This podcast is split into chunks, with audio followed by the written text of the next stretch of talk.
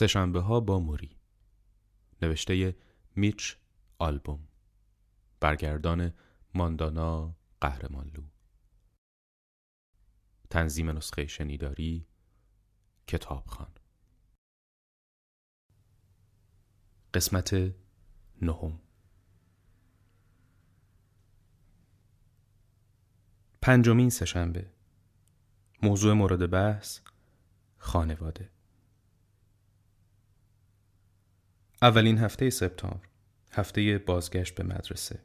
بعد از سی و پنج پاییز متوالی حالا دیگه استاد قدیمی من کلاسی توی دانشکده نداشت که منتظر ورود اون باشه.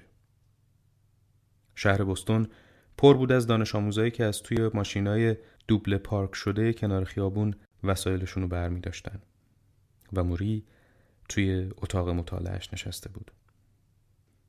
اما انگار اشتباهی رخ داده بود.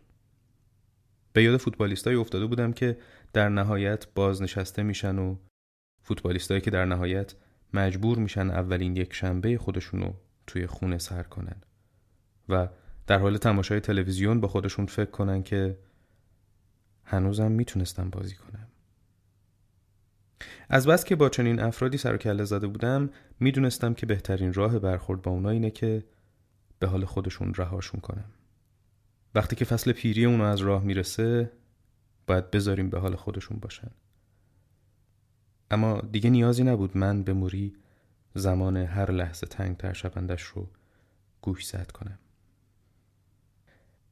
دیگه برای ضبط گفتگوهای خودم به جای میکروفون دستی از میکروفونهای یقه‌ای استفاده می‌کردم. میکروفونهایی که گوینده های اخبار تلویزیون از اون استفاده می‌کنن. آخه دیگه موری به زحمت می‌تونست شعی رو به مدت طولانی نگه داره. میکروفونهای کوچیک به آسونی به یقه پیرن یا کت میچسبند. البته از اونجایی که موری همواره لاغر و لاغرتر می‌شد و در واقع بدنش آب می‌رفت پیرنای لطیف نخی اونم همواره براش گشاد بودن و از بدنش آویزون. به همین خاطر میکروفون کوچیک هم مدام میافتاد و من مجبور می شدم برم بالای سرش و میکروفون رو تنظیم کنم. به نظر می رسید که موری از این کار لذت می‌بره چون باعث می شد که من به اون نزدیک بشم. چیزی تو مایه های آغوش و لمس بود. موری بیش از پیش نیازمند عشق محبت و لمس جسمانی بود. وقتی بالای سرش خم می شدم نفس های صدادار و ضعیف و صرفه های خفیف اون رو می شنیدم. اون پیش از اینکه آب دهنش رو قورت بده به آرومی با زبانش دوروبر لبهاش رو لیسید و اونها رو مزه مزه کرد. بعد گفت خب دوست من امروز در مورد چی حرف بزنیم؟ خانواده چطوره؟ موری لحظه با دقت در مورد اون فکر کرد. خانواده خب تو خانواده منو داری می‌بینی. همه اونا دوروبر من. بعد به آرومی سرش رو به طرف عکسایی که روی قفسه های قرار داشتن برگردوند.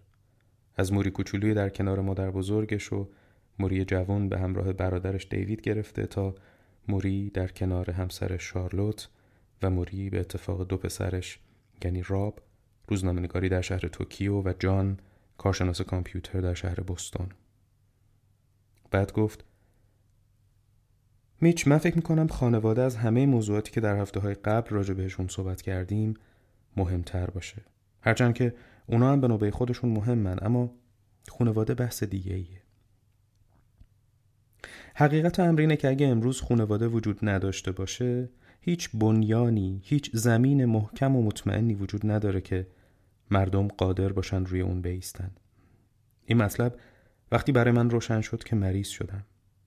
می‌دونی اگه تو حمایت، عشق، توجه و نگرانی خانوادت رو نداشته باشی تو ابدا هیچ چیه هیچ چی نداری.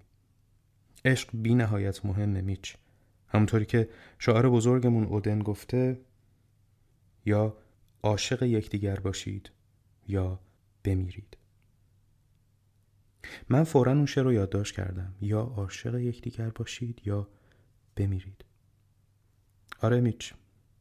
یا عاشق یکدیگه باشید یا بمیرید. قشنگه نه؟ و حقیقت محضه. بدون عشق ماها پرنده های شکسته بالیم. حالا فرض کن من اگه مثلا متارکه کرده بودم یا تنها زندگی می کردم یا فرزندی نداشتم اون وقت این بیماری که دارم باش دست و پنجه نرم می کنم تا به نتایجی برسم خیلی خیلی دشوارتر می شد واقعا نمی‌دونم که آیا می‌تونستم از عهدش بر بیام یا نه صد البته که مردم دوستا و همکارا برای دیدار من می اما اینها خلع داشتن کسی رو که هرگز از تو جدا نشه پر نمی کرد. کسی که دائم مراقب توه نگران توه چشمش به توه و تمام وقت داره تو رو نگاه می‌کنه. و این فقط بخشی از اهمیت خانواده است.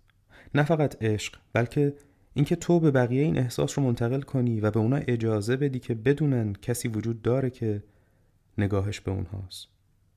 همون چیزی که من با مرگ مادرم از دست دادم. من به این مبحث میگم امنیت معنوی امنیت جان و روح و اینکه تو بدونی خونواده داری.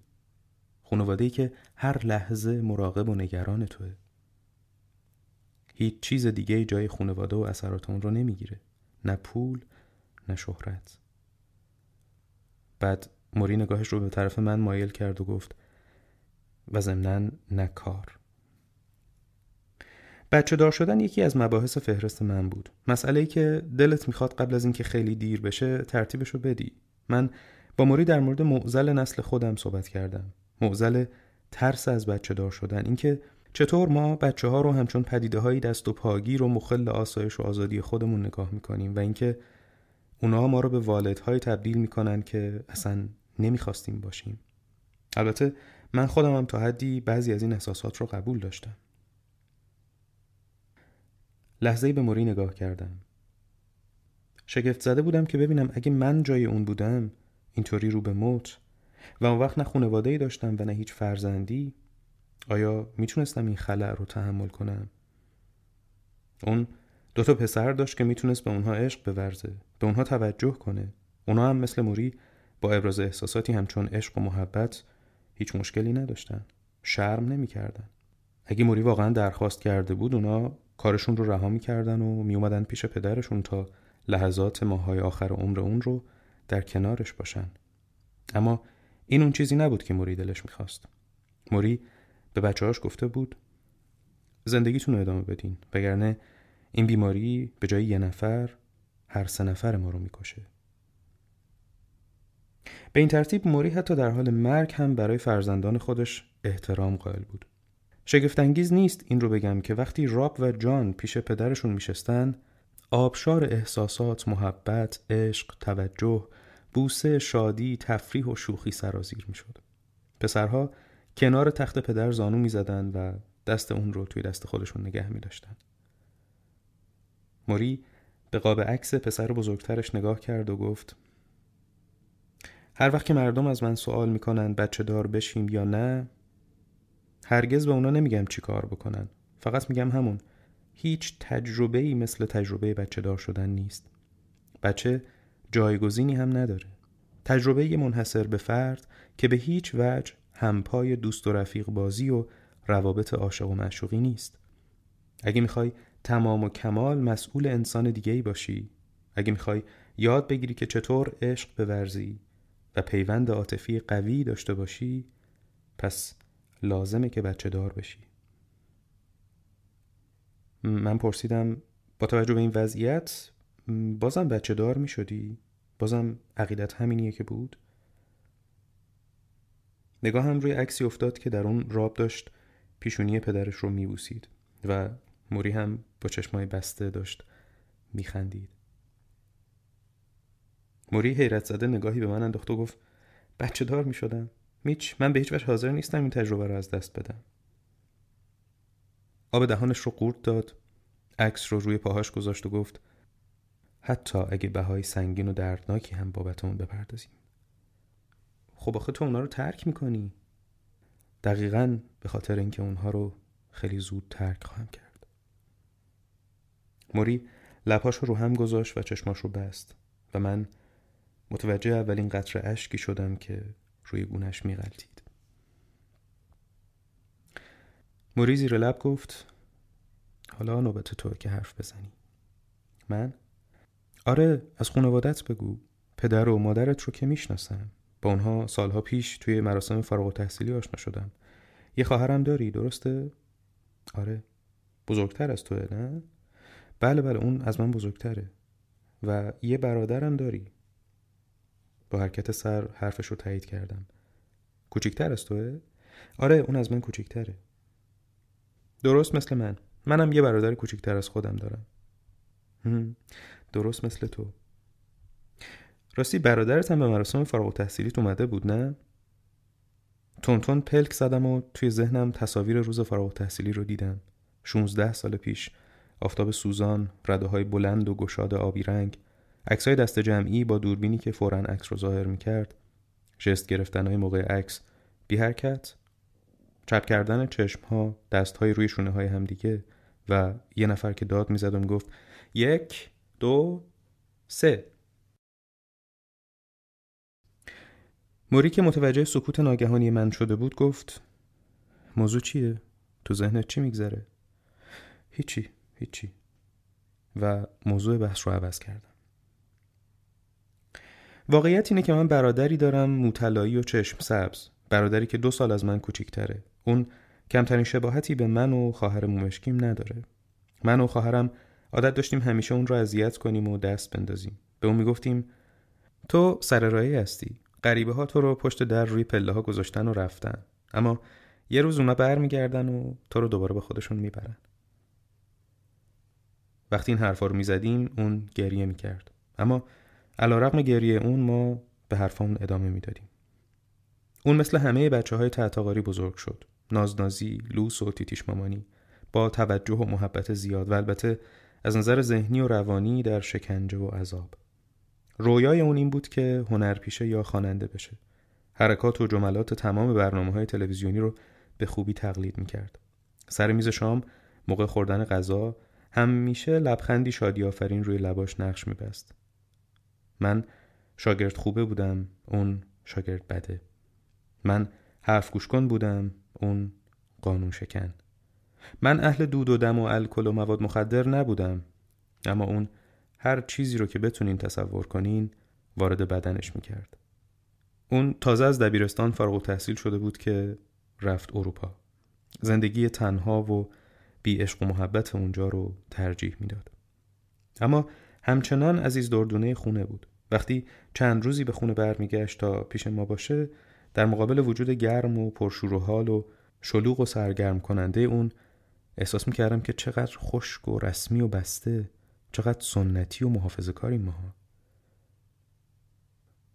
احساس می‌کردیم که چقدر با هم متفاوتیم. من پیش خودم استدلال می‌کردم که از لحظه بلوغ سرنوشت من و اون در دو جهت متضاد قرار گرفته. در مورد همه چیز درست فکر می‌کردم به غیر از این یکی. از روزی که دایی من فوت کرده بود به این باور رسیده بودم که منم در سر ابتلا به مرضی مشابه درد خواهم کشید.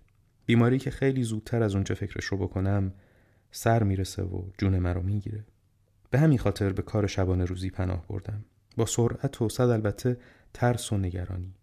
خودم رو برای ابتلا به سرطانی لاعلاج آماده کرده بودم. حتی حضور اون بیماری رو هم می‌تونستم احساس کنم. اطمینان داشتم که داره نزدیک میشه و من انتظار اون رو میکشیدم. درست مثل محکوم به اعدامی که منتظر جلاد خودشه. و حق با من بود. بیماری خودش رو نشون داد. اما نه در بدن من. اون رفت سراغ برادرم. همون سرطانی که دایم به اون مبتلا شده بود. سرطان پانکراس سرطانی نادر. و به این ترتیب تعتاقاری خانواده تعتاقاری چشم سبز موطلایی ما رفت شیمی درمانی و پرتو درمانی. موهای طلاییش ریختن. صورتش لاغر لاغر شد. درست مثل اسکلت. با خودم فکر می‌کردم من قرار بود به این بیماری مبتلا بشم. من باید سرطان می‌گرفتم. اما برادرم نه من بود و نه دایی من. اون یک جنگجو بود. از همون بچگیش هم مبارزه می‌کرد. از همون زمانهایی که توی زیرزمین همدیگه کشتی می‌گرفتیم و اون به حدی محکم پای من رو از روی کفشم گاز می‌گرفت که بالاخره فریاد زنان مجبور می‌شدم اون رو رها کنم تا بره. و به این ترتیب اون مبارزه و مقاومت کرد. اون در کشور اسپانیا محل اقامتش با بیماری مبارزه کرد. با کمک داروهای تجربی آزمایشگاهی که هنوز هم صحت اثر اونها اثبات نشده بود. دارویی که نه تنها اون زمان بلکه حالا هم توی امریکا پیدا نمیشه. اون برای درمان بیماری خودش به همه نقاط اروپا سفر کرد. بعد از گذشت پنج سال داروها اثر کرد و سرطان به سمت بهبودی رفت. این خبر خوبی بود. و اما خبر بد این بود که برادرم به هیچ وجه دلش نمی‌خواست من نه تنها من بلکه هیچ یک از اعضای خانواده رو ببینه. هر چقدر تلاش کردیم که با اون ارتباط برقرار کنیم و ببینیمش اون ما رو پس زد و اصرار هم کرد که باید به تنهایی بیماریش رو درمان کنه. ماها پشت سر هم میگذاشتن بدون اینکه حتی یک کلمه از اون خبری بگیریم. مدام روی پیغامگیر تلفنیش براش پیغام میگذاشتیم اما پیغامامون کماکان بی جواب میموندن. از فرط احساس گناه داشتم خودم رو میکشتم چون احساس می‌کردم که باید براش کاری بکنم. و ناخداگاه با احساس خشم و عصبانیت نسبت به برادرم و رفتار اون یعنی نفی کردن ما احساس گناه من هم تقویت می‌شد. و به این ترتیب بود که بار دیگه سفت و سختتر به کارم چسبیدم. شیرجه زدم وسط کار. کار کردم و کار کردم. چون فقط موقع کار بود که می‌تونستم احساسم رو کنترل کنم. کار کردم. چون کار تنها گریز منطقی و تنها واکنش معقول بود. هر بار که به آپارتمان برادرم در اسپانیا تلفن می‌کردم و صدای پیغامگیر تلفنی اون رو میشنیدم اون دیگه به زبون اسپانیایی صحبت می‌کرد و این نشونه دیگه ای بود که تا چه حد روابط عاطفی و عاشقانه ما تیر و تار شده بود. بعد گوشی رو میذاشتم و بیش از پیش خودم رو در کار غرق می‌کردم. شاید این یکی از دلایل کشیده شدن من به سمت موری باشه. موری به من اجازه می‌داد در موقعیتی قرار بگیرم که برادرم اجازه نمی‌داد. وقتی به گذشته برمیگردم احساس می‌کنم که شاید شاید موری همه چیز رو از ابتدا می‌دونسته. دوران کودکی زمستان تپه پوشیده از برف در حومه نزدیک شهر. من و برادرم سوار سورت میم اون در قسمت بالایی من در پایین. چونه اون روی شونمه و پاهاش پشت زانوام. سورتمه زیر بدنهای ما روی باریک راه های یخی با سرعت سر می‌خوره. وقتی از شیب تپه پایین میایم سرعتمون بیشترم میشه. ناگهان صدای یه نفر به گوش می‌رسه که میگه ماشین! ماشینی رو می‌بینیم که از سمت چپ جاده داره نزدیک میشه. جیغ می‌کشیم و سعی می‌کنیم که سورتمه رو به طرف دیگه ای هدایت کنیم اما تصمه های سورتمه کار نمی‌کنن. راننده به شدت داره بوغ می‌زنه اون محکم ترمز می‌گیره. ما همون کاری رو انجام میدیم که اینطور موقع ها همه بچه ها انجام میدن. خودمون از سورتمه پرس می‌کنیم بیرون. با اون کاپشنهای کلاهدارمون درست مثل کنده های درختی شدیم که دارن به طرف پایین قل می‌خورن روی برف سرد و نمناک. با خودمون فکر می‌کنیم تنها چیزی که تا لحظه دیگه ما رو لمس می‌کنه لاستیک سفت و سخت چرخهای ماشینه. ما به شدت وحشت کردیم. همچنان قل می‌خوریم. دنیا مدام در حال چرخشه. وارونه طبیعی. وارونه طبیعی. و بعد؟ دیگه هیچ. قل خوردنمون تموم میشه و بعد از اون همه فعالیت سخت بالاخره به طور طبیعی نفس می‌کشیم و برفای نمدار رو از روی صورتامون پاک می‌کنیم. راننده توی جاده دور می‌زنه. انگشتش رو با عصبانیت برای ما تکون میده. ما صحیح و سالمیم. سورسممون آروم و بی صدا وارد تلی از برف میشه. و حالا دوستای ما روی سر کولمون ریختن و دارن ما رو کتک می‌زنن و میگن ممکن بود بمیریدا من به برادرم لبخند می‌زنم. غرور کودکانه هر دوی ما ما رو به هم پیوند داده. خودمون فکر می‌کنیم. اون قدام سخت نبود. حاضریم یه بار دیگه هم با مرگ مبارزه کنیم.